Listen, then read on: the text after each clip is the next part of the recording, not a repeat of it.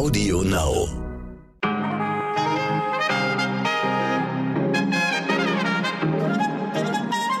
Guten Morgen, liebe Hörerinnen und herzlich willkommen zu unserer 71. Folge. Mein Name ist Michel Abdullahi. Es ist Mittwoch, der 4. August und das hier ist für Sie hoffentlich, meiner Meinung nach, auf jeden Fall heute wichtig.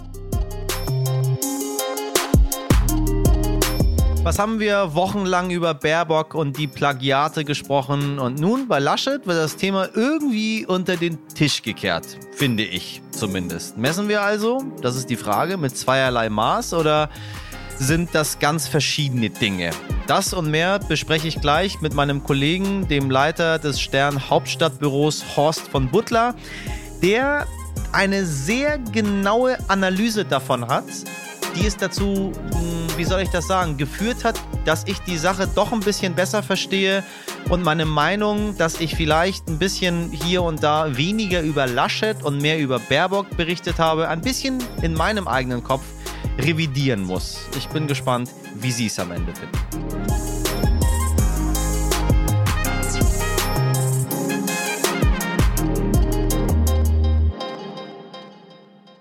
Aber erstmal habe ich hier einige News für Sie, damit Sie auch heute wieder informiert in den Tag starten und mitreden können. Diskussion, wissen Sie, ist das Wichtigste und das Beste, was wir haben, wenn wir uns an die alten Griechen halten. In knapp acht Wochen ist Bundestagswahl und nun hat das Meinungsforschungsinstitut Forsa im Auftrag von RTL und NTV wieder frische Zahlen veröffentlicht. Sie wissen ja, wie ich so zu Zahlen stehe. Ähm, man hört überall was anderes, aber man kann auch überall mithören und dann sich sein eigenes Bild machen. Also, die aktuellen Zahlen von Forsa für Sie.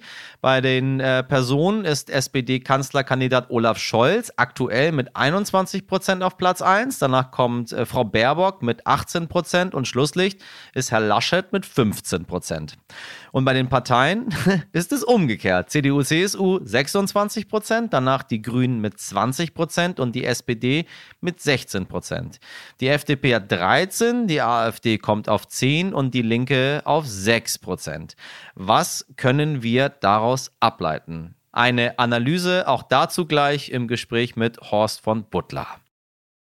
In den vergangenen Tagen haben wir immer wieder über die belarussische Olympiasportlerin Kristina Timanowskaja berichtet. Heute gibt es wieder eine Meldung aus dem Lukaschenko-Regime. Zumindest wird das vermutet, denn der belarussische Oppositionelle Vitali Shishow wurde in Kiew tot aufgefunden. Was ist mit ihm passiert und womit hat sich Shishow beschäftigt? Dazu eine Einschätzung der Belarus-Expertin an der Uni Bremen, Olga Dründova. Laut Informationen den Medien war er Leiter des belarussischen Hauses in der Ukraine. Das Haus äh, war Ende 2020 gegründet mit dem Ziel, Menschen aus Belarus die in der Ukraine geflohen waren, zu helfen. Es könnte sich um einen Selbstmord handeln, genauso wie um einen Mord, äh, vielleicht auch aus politischen Gründen. Dabei wäre eine Beteiligung der Sicherheitsbehörden aus Belarus nicht völlig ausgeschlossen, aber das alles bleibt erst eine Spekulation äh, momentan.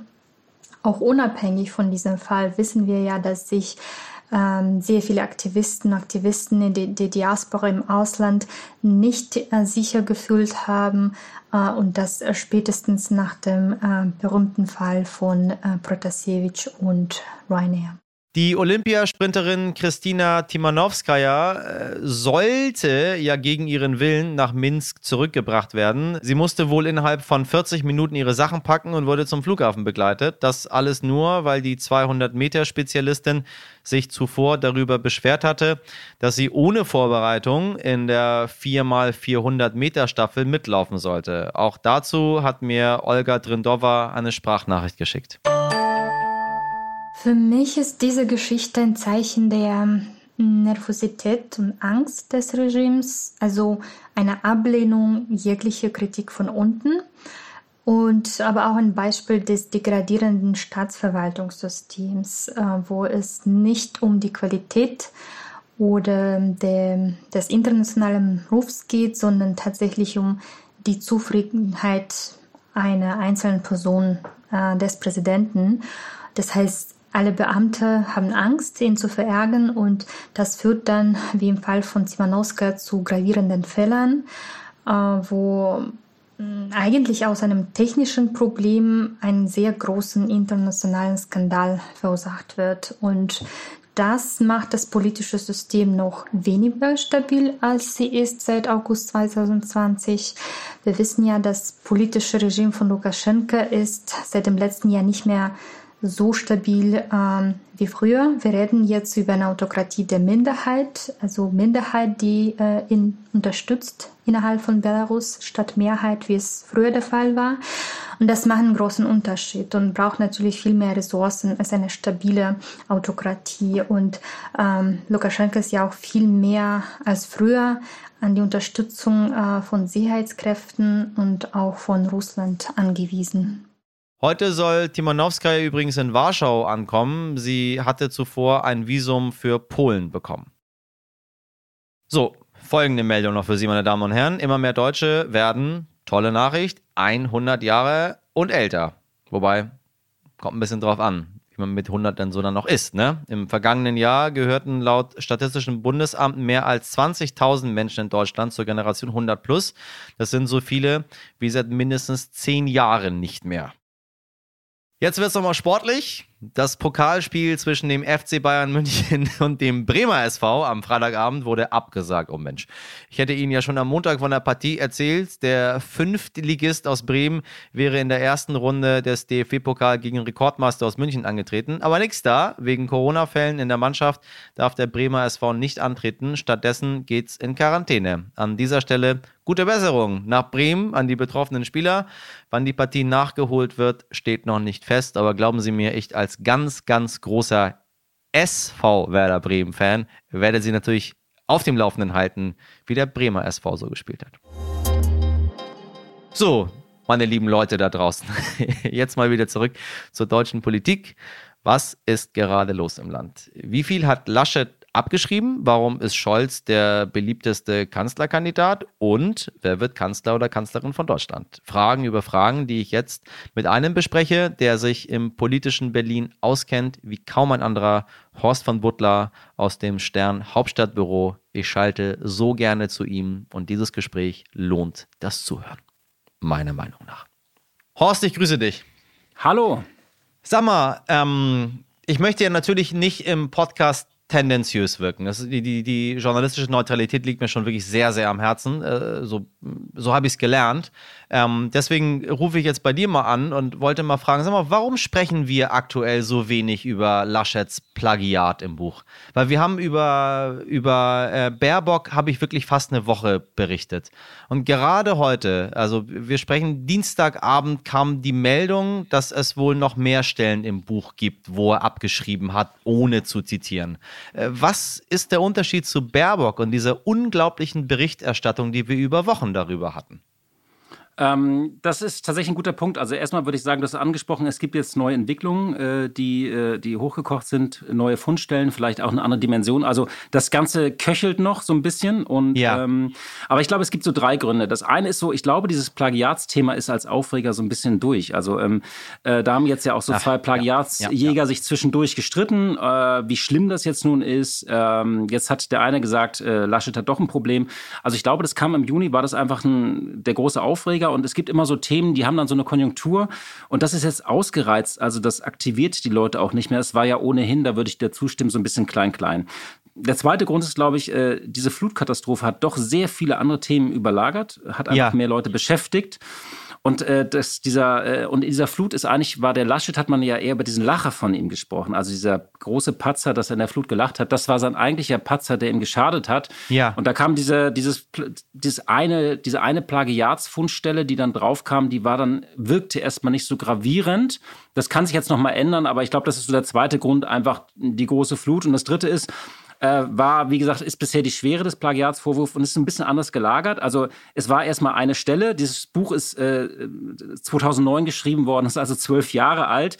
Und es ist auch nicht so ein Buch, was jetzt quasi so als Manifest für diese Bundestagswahl vorgelegt wurde. Ähm, und das Thema Plagiat war bei Baerbock, egal wie man das findet, kam ja so auch auf eine ganze Menge Themen drauf, auf ihre Nebeneinkünfte, auf ihren manipulierten Lebenslauf. Also das war so eine Art... Ähm, ja, Steigerung äh, einer Kampagne, die da äh, geriet. Sie haben sich auch gewehrt. Also sie hat von Rufmord gesprochen. Er hat sich sofort entschuldigt. Also er ist sofort demütig geworden. Und das sind, glaube ich, so die drei Gründe, dass das im Moment noch ein bisschen anders rezipiert wird als jetzt bei Baerbock. Hm, wie muss ich jetzt journalistisch damit umgehen? Also klar, äh, verstehe ich, das, das, das Lachen ist das größere Übel gewesen als das Plagiat. Äh, er hat ganz anderes äh, darauf reagiert, als das Baerbock gemacht hat. Ähm, das Buch ist wesentlich älter als von Baerbock. Baerbock hat auch zum Thema Plagiate und so weiter eine ganze Menge vollmundig vorher etwas gesagt. Äh, aber es bleibt für mich irgendwie journalistisch, jetzt aus meiner wirklich ganz, ganz privaten journalistischen Arbeit, so ein kleines Geschmäckle dabei, dass wir als, als Presse ja so ein bisschen abwägen, was ist das größere Übel, obwohl wir dort zwei Dinge hätten, die wir sehr direkt miteinander hätten vergleichen können. Genau, das stimmt. Also äh, da muss man sich immer prüfen und auch innehalten. Ähm, ob man gerecht ist oder ungerecht. Ich würde journalistisch erstmal drauf gucken, äh, so ein bisschen auch nach vorne geguckt. Wir reden hier ja tatsächlich über immer kleinere und unwichtigere Themen und wir reden nicht über die großen Themen des Landes, die wichtig sind. Ja, Klimaschutz, ja. Investition, Bildung, Gesundheit. Und ähm, rein taktisch, strategisch ist es, was bedeutet das eigentlich für die CDU-Kampagne? Er hat jetzt eine Schwächephase, er ist hinter Scholz zurückgefallen in den Umfragewerten. Also die Frage ist jetzt so, kriegt diese Kampagne, begeht er noch weitere Fehler und äh, gerät er dann in so einen Abwärtsstrudel, weil eigentlich war die CDU, Söder hat es so schön wieder auf den Punkt gebracht, hatte sich ja doch wieder in diesen Schlafwagen ins Kanzleramt gesetzt. Und ja. äh, der wird jetzt ein, einmal ordentlich durchgeschüttelt. Und da würde ich einfach gucken, äh, wie, wie reagiert das, äh, wie reagiert die Partei drauf und was heißt das für die kommenden vier bis fünf Wochen? Das wäre sozusagen meine journalistische Herangehensweise. Ich möchte einmal die Kollegen von der äh, Süddeutschen zitieren. Die haben geschrieben, Laschet droht eine Falle, die er selbst gestellt hat, denn er sagt immer, wer NRW regieren kann, der kann auch Deutschland.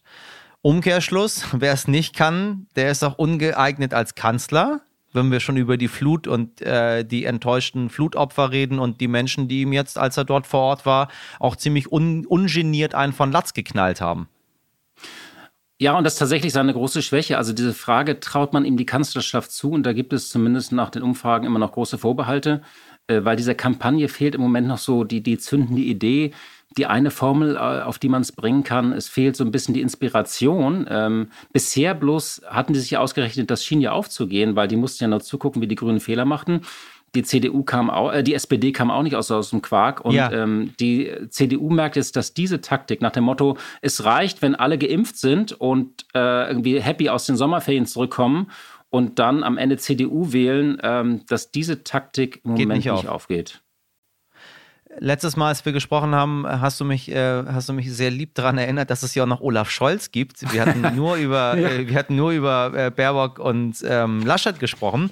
Äh, laut Forsa wünschen sich ganz aktuell 21 Prozent Scholz als Kanzler, äh, aber nur 16 Prozent die SPD. So, ähm, wie hat er es geschafft, als Person aufzuholen? Äh, und warum strahlt davon so wenig ab auf die Partei? Also Scholz ist tatsächlich im Moment so der still lächelnde Dritte, also das kann man wirklich sagen. Also diese Kandidatur hatte ja von Anbeginn etwas Rätselhaftes, weil sie war, um mal so mit Scholz zu sprechen, so ein bisschen ohne Wumms, aber auch ohne Ausreißer nach unten, also er hat keine Fehler gemacht. Bei den Oscars würde man, glaube ich, so sagen, bester Nebendarsteller, weil er ja einfach seine Kandidatur war so, äh, ja, war so aussichtslos irgendwie und das hat Scholz aber überhaupt nicht erschüttert. Ich konnte ihn auch einige Male äh, beobachten. Ich habe ihn ja auch auf seiner Reise nach Washington begleitet und ja. er gab sich nach außen immer ruhig und stoisch und überlegen.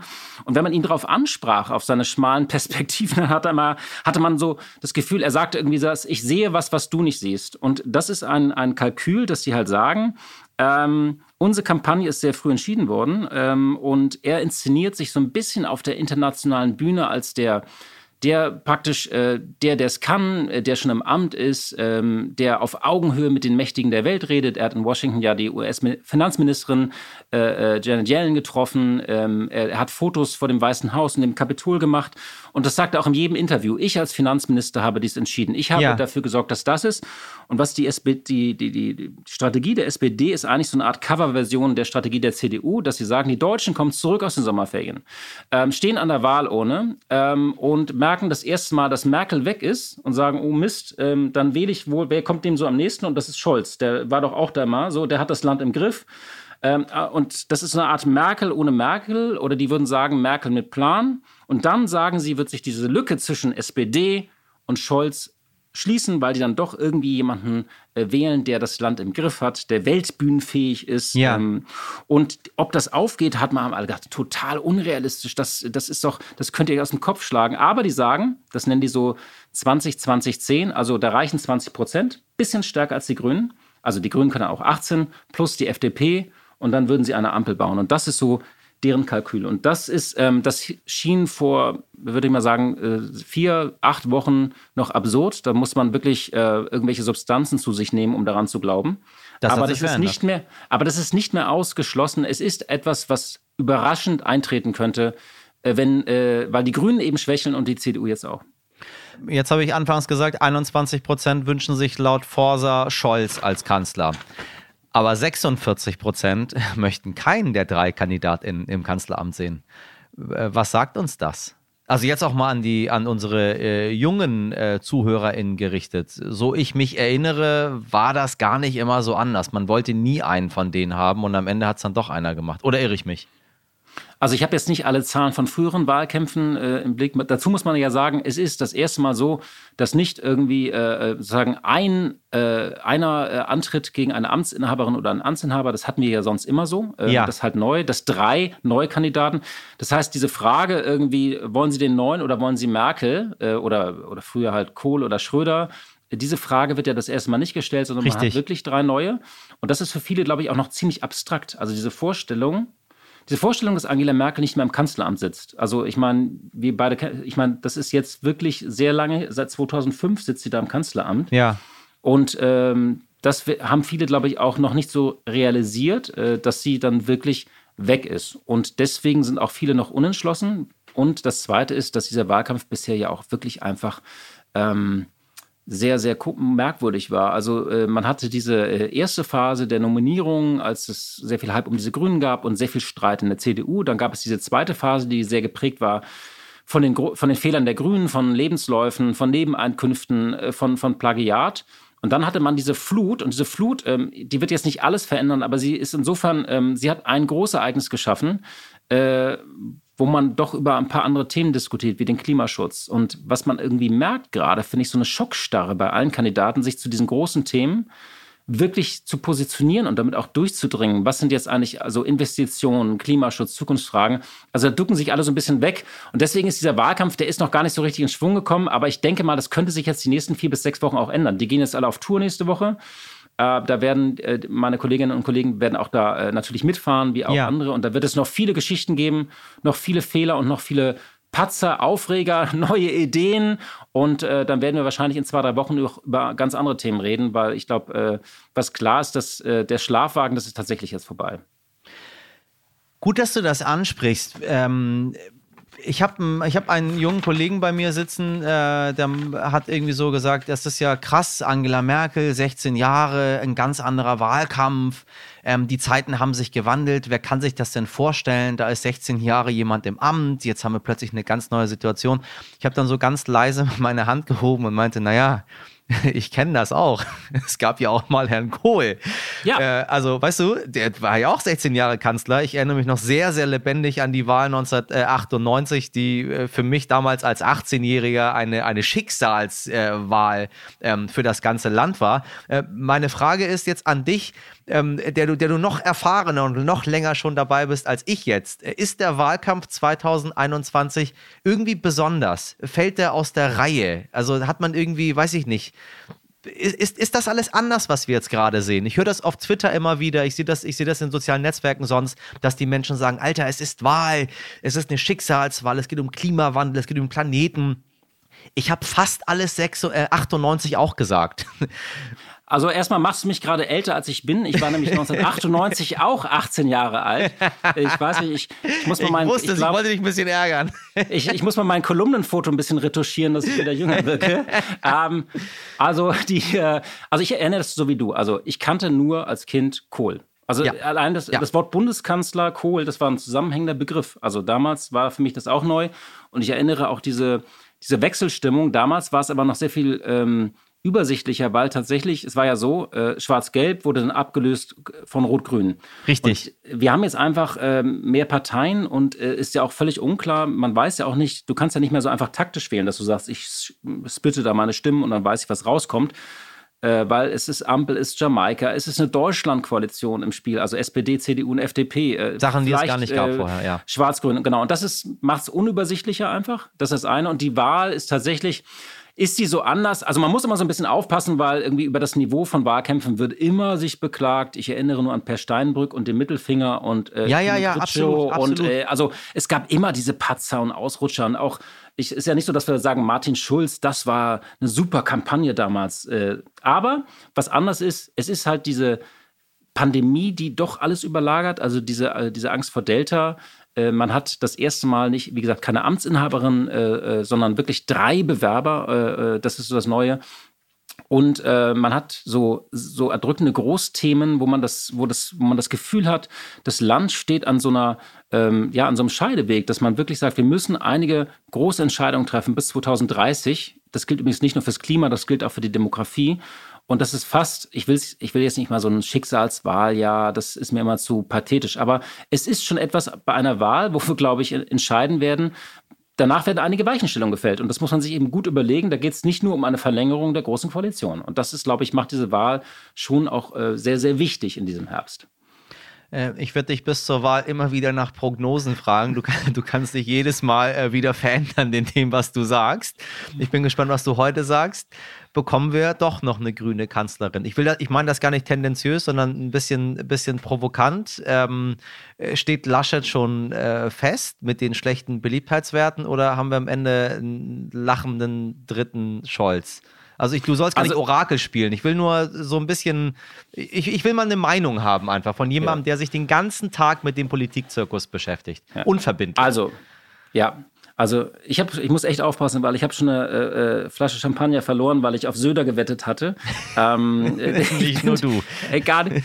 Ähm, also, also bei, als Kanzlerkandidat der, der Union. Ähm, also ich würde mal sagen, äh, vor zwei, drei Wochen hätte ich gesagt, äh, dass der Drops eigentlich gelutscht ist. Also dass der Lasche zumindest ähm, einfach die stärkste, die stärkste Kraft wird. Ich würde ja. nach der Zeit, jetzt ist da schon Bewegung reingekommen. Ich würde vermuten, die bleiben trotzdem stärkste Kraft, aber es ist durchaus möglich, dass sich ein Dreierbündnis gegen die Union formiert. Und deswegen ist es nicht ausgemacht, dass äh, Laschet Kanzler wird. Ich meine, Lindner hat es vor zwei Wochen nochmal gesagt, das ist auch so ein bisschen taktisches Geraune. Äh, aber die Wahl ist ziemlich offen im Moment. Äh, gut, dass du äh, Christian Lindner ansprichst. Äh, wir möchten natürlich nicht die FDP, äh, äh die Linke oder äh, die AfD hier unter den Tisch fallen lassen. Herr Lindner sieht sich ja schon als Bundesfinanzminister. In welcher Koalition hat er, hat er nicht so ein bisschen ausweichend ähm, beantwortet, aber ich glaube, Lindner geht tatsächlich von, von Schwarz-Gelb aus. Der geht irgendwie von Kohle und Genscher aus. Träumt er? Nein, also der, das ist ja in verschiedenen Konstellationen kommt die FDP ja ins Spiel, ganz anders als früher. Sie kommt bei einer Ampelkoalition und bei Jamaika ins Spiel. Und natürlich ist das jetzt auch ein bisschen so, ähm, äh, ja, äh, das sind so taktische Bemerkungen, die er macht. Ich kenne Christian Lindner ja auch ein bisschen. Er macht das natürlich äh, ganz gezielt. Aber die FDP ist schon tatsächlich, weil sie stabile Umfragewerte hatte, hat irgendwie, also konstant zweistellig. Und wenn sie keine große Fehler macht, wird sie dann eine Rolle spielen, zumindest bei zwei von drei möglichen Konstellationen. Also, und das ist äh, eigentlich sogar, wenn man Deutschland-Koalition dazu zählt, also bis auf Schwarz-Grün. Und wenn die Schwarz-Grün schwächer wird und äh, ja. äh, es nicht für Schwarz-Grün reicht, dann wird die FDP zu diesem berühmten Königsmacher. Und äh, deswegen können die auch selbstbewusst auftreten. Ich würde mal sagen, sie sollen es jetzt auch nicht zu hoch pokern, also gleich Ministerien besetzen und so äh, und, und, und irgendwelche Ausschließeritis. Ähm, aber die FDP könnte tatsächlich am Wahlabend äh, äh, wichtig werden in verschiedenen Konstellationen. Meine Damen und Herren, ich glaube, wir werden tatsächlich dieses Mal bis zum Wahlabend warten müssen, um am Ende zu wissen, was passiert. Äh, Horst, ich rufe dich dann an. mal ja, gucken, mal gucken wie es dann ausschaut. Vielen Dank erstmal für die Einschätzung soweit. Sehr gerne. Heute nicht ich. Nach solchen politischen Gesprächen wollen wir Sie ja immer gerne mit etwas Nettem in den Tag entlassen. Das Schwangerschaftsportal bubbly.de ja, hat eine erste Trendprognose der beliebtesten Mädchen- und Jungennamen für das Jahr 2021 veröffentlicht. Ausgewertet wurden dafür mehr als 45.000 Geburtsmeldungen aus Krankenhäusern und Geburtshäusern von Januar bis Juni 2021. Auf Platz 1 bei den Mädchen, Trommelwirbel bitte jetzt, landet der Name Emilia. Herzlichen Glückwunsch. Und bei den Jungs, ja, auch die Jungs bekommen hier von uns nochmal Trommelwirbel. Auf Platz 1 landet Leon. Auch dazu natürlich herzlichen Glückwunsch, lieber Leon. Aber nicht zu früh freuen, denn das ist hier nur eine Trendprognose und bis Jahresende kann es in der Liste der beliebtesten Babyvornamen 2021 noch Verschiebungen geben. Ein Name, der äh, für Aufruhr gesorgt hat in letzter Zeit, war übrigens Mohammed, meine Damen und Herren, der meist vergebene Vorname in der ganzen Welt. Ähm, es ist völlig egal, wie sie heißen da draußen.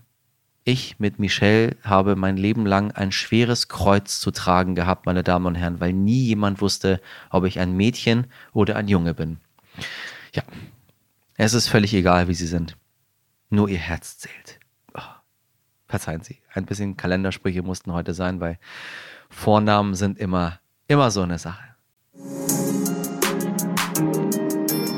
So, egal. Das war's für heute. Wenn Sie Lob, Kritik oder Anregungen haben, dann erreichen Sie uns wie immer unter heute wichtig Stern.de in der Redaktion für diese Folge waren Sabrina Andorfer, Dimitri Blinski, Malte Born, Nick Rasmus und Martin Schlack. Die Produktion hat Wei Quan für Sie übernommen. Morgen ab 5 Uhr können wir uns wieder hören, wenn Sie mögen. Und jetzt wünsche ich Ihnen einen ganz bezaubernden Mittwoch. Machen Sie was draus. Bis morgen, Ihr Michel Abdullahi. Danke fürs Zuhören.